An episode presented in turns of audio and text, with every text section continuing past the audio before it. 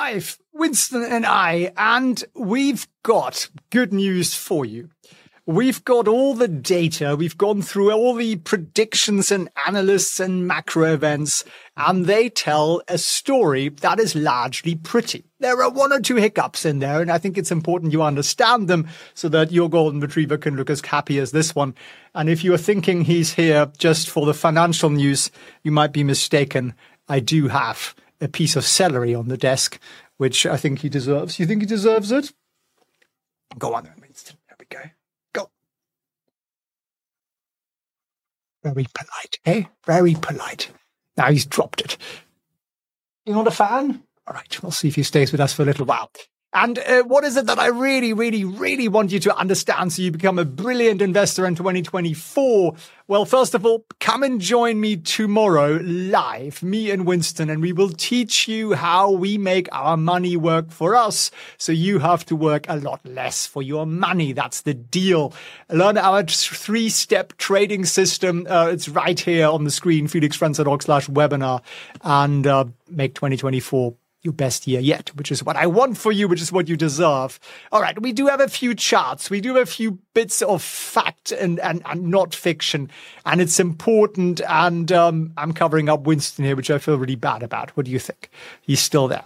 All righty. So what does this say to you? This is the US 10 year yield. And yields, as you can see, have come down a great deal and because they have come down a great deal, just make sure I see your comments at the same time. Because they have come down a great deal, the market has gone up. So the way this works is that yields go sideways. That's not what we wanted, is it? Let's get this pen here. Yields go down and the market goes up. But what can you see when you zoom in a lot? We're going to zoom in a great deal here. You see this little breakout here. If that continues, if that continues, it will break the trend. You break the trend, you break the party. We don't want to break the party. So watch the US 10 year yield today. We'll go have a look at it live in a second as well. The second thing that I always look at, and I know it's not the sexiest thing in the world, but it's really, really important because it drives like half the market Winston's left the building, although I have vegetables. You'd think that would keep him here, but not so. Um, this chart here, and I'll make this sort of full screenish. Let me move this over a bit, and then we can make this a little bit bigger. Less me, more chart. I think it's it's important in, in that order. And you have the S&P at the top here in, in sort of purplish. That's the S&P. And then in yellow, and I know I'm using yellow for both just to keep you on your toes, you've got the VIX, the fear index, but we've turned it upside down. You're turning me inside out and everything else. And what can you see? Well, they move together. Now, the trouble with this is that there is this green circled gap up here. And that is not something we like to see because if the VIX on this chart is lower, the S&P should follow it. That's kind of the correlation logic here. So watch a little out for that. But I won't want you to worry today. I don't really want you to worry very much today. I think it's going to be a glorious day. And here are a couple of reasons. Interest rates are, well, going back to normal. And that means stock prices go up. Stock prices go down, the rates are higher. Stock prices go up when rates are lower. Very, very simple. And next, consumers have actually got money. Lots of the stuff. Billions of dollars of the stuff for a couple of reasons. One is that wages have actually gone up a little. And secondly, they've been handed out helicopter money by governments, and the wealthy just got a lot wealthier in the post COVID rally. And that's a lot of people. And if you are wondering just how much, here it is. Here is a bit of data for you. $5.9 trillion sits in money market funds. And I've told you before, I think that's a trillion more than the year before. And 2.3 trillion of that is retail. So $2.3 trillion of you and me money, like retail people money, is sitting in money market funds. Now, what's a money market fund? Bonds, right? So the people bought bonds because interest rates were going up and they wanted to make the money and they wanted to make the money as the rates come down. And I've been talking about this trade for a year. So that's pretty good. Commercial bank deposits in cash are 17.3 trillion, which is insane. And there are 86 million households in the US who own their homes. 40% of them have no mortgages. I love those 40%. That's who you should aspire to be. Have no mortgage. You think we can get Winston back? Winston, do you want to come back? Come on. Let's see if you'll uh, give us another. Over here, over here, over here. Come on. All right, come on. Good boy. All right. What do we think? Can you just about? Uh, we're blocking him slightly. There we go. That's a crime, isn't it? What about baby buck Bok Choy? Any any more interest in that?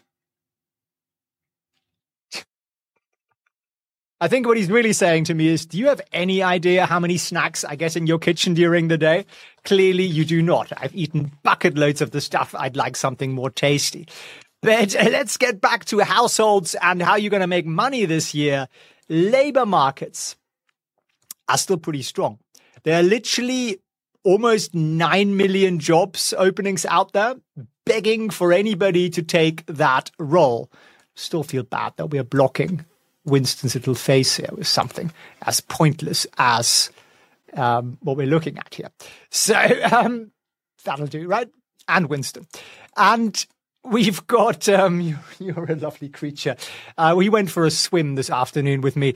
Now, We've also got manufacturing to some extent returning to the shores of the United States, uh, particularly in chip manufacturing. We expect a lot of AI chip related manufacturing to come back to the US, and that's boosting capital spending. When you boost capital spending, you might actually drag the miserable manufacturing sector out of the recession that it's clearly in, and that will be good for stocks.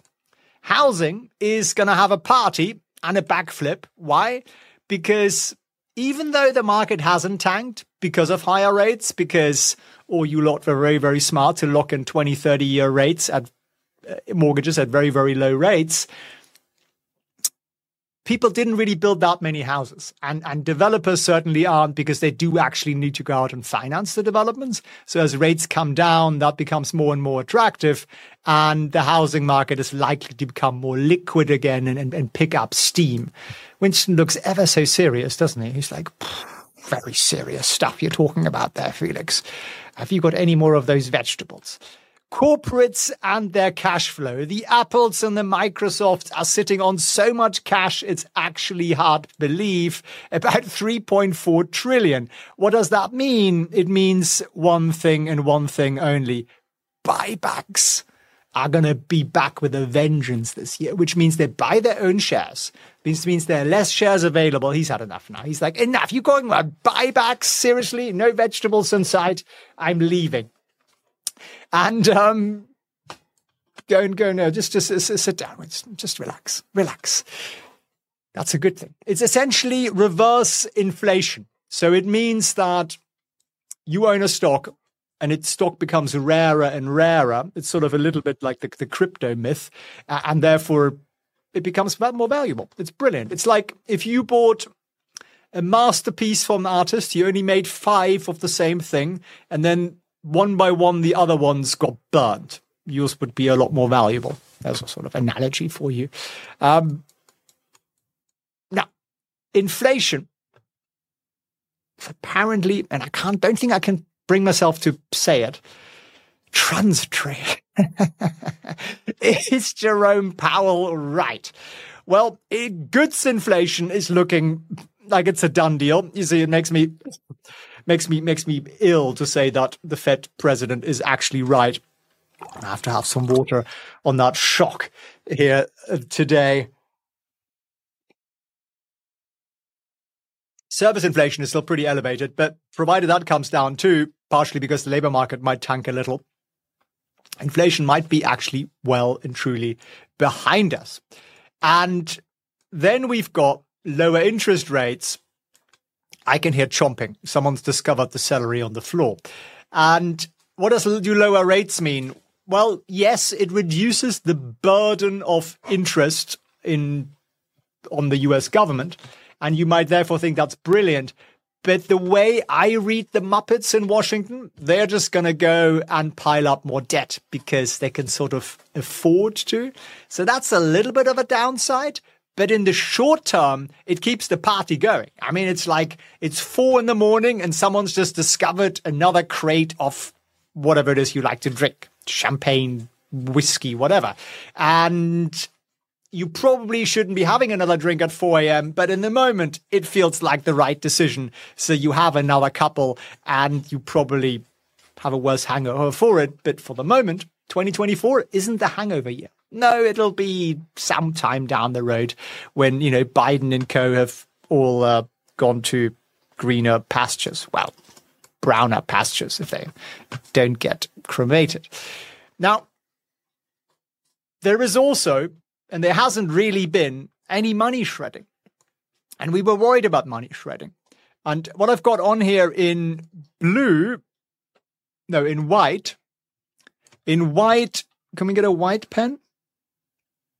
White pen would be helpful. In white here, that is money or liquidity. And it hasn't really gone down, right? This was sort of the peak and we're back there. How's that possible? I thought, I thought the Fed is shredding money. Well, have a look at this. If you look at bank reserves and the Fed liquidity, okay, it's come down a little bit from the levels up here, but it's actually picked up again. So thanks to the banking crisis, thank you, all you incompetent managers of small and regional banks. We salute you for the rally that you've given us in our stock portfolios. The Fed has basically undone its a lot of its good work and has started to essentially effectively print money again. And this will continue because the banking crisis would otherwise kick off again in March because that's when the the temporary bailout stuff disappears it's not going to be temporary, it'll be permanent. One thing I've learned bailouts are permanent and they continue forever after. Once you've given, you can no longer take it away.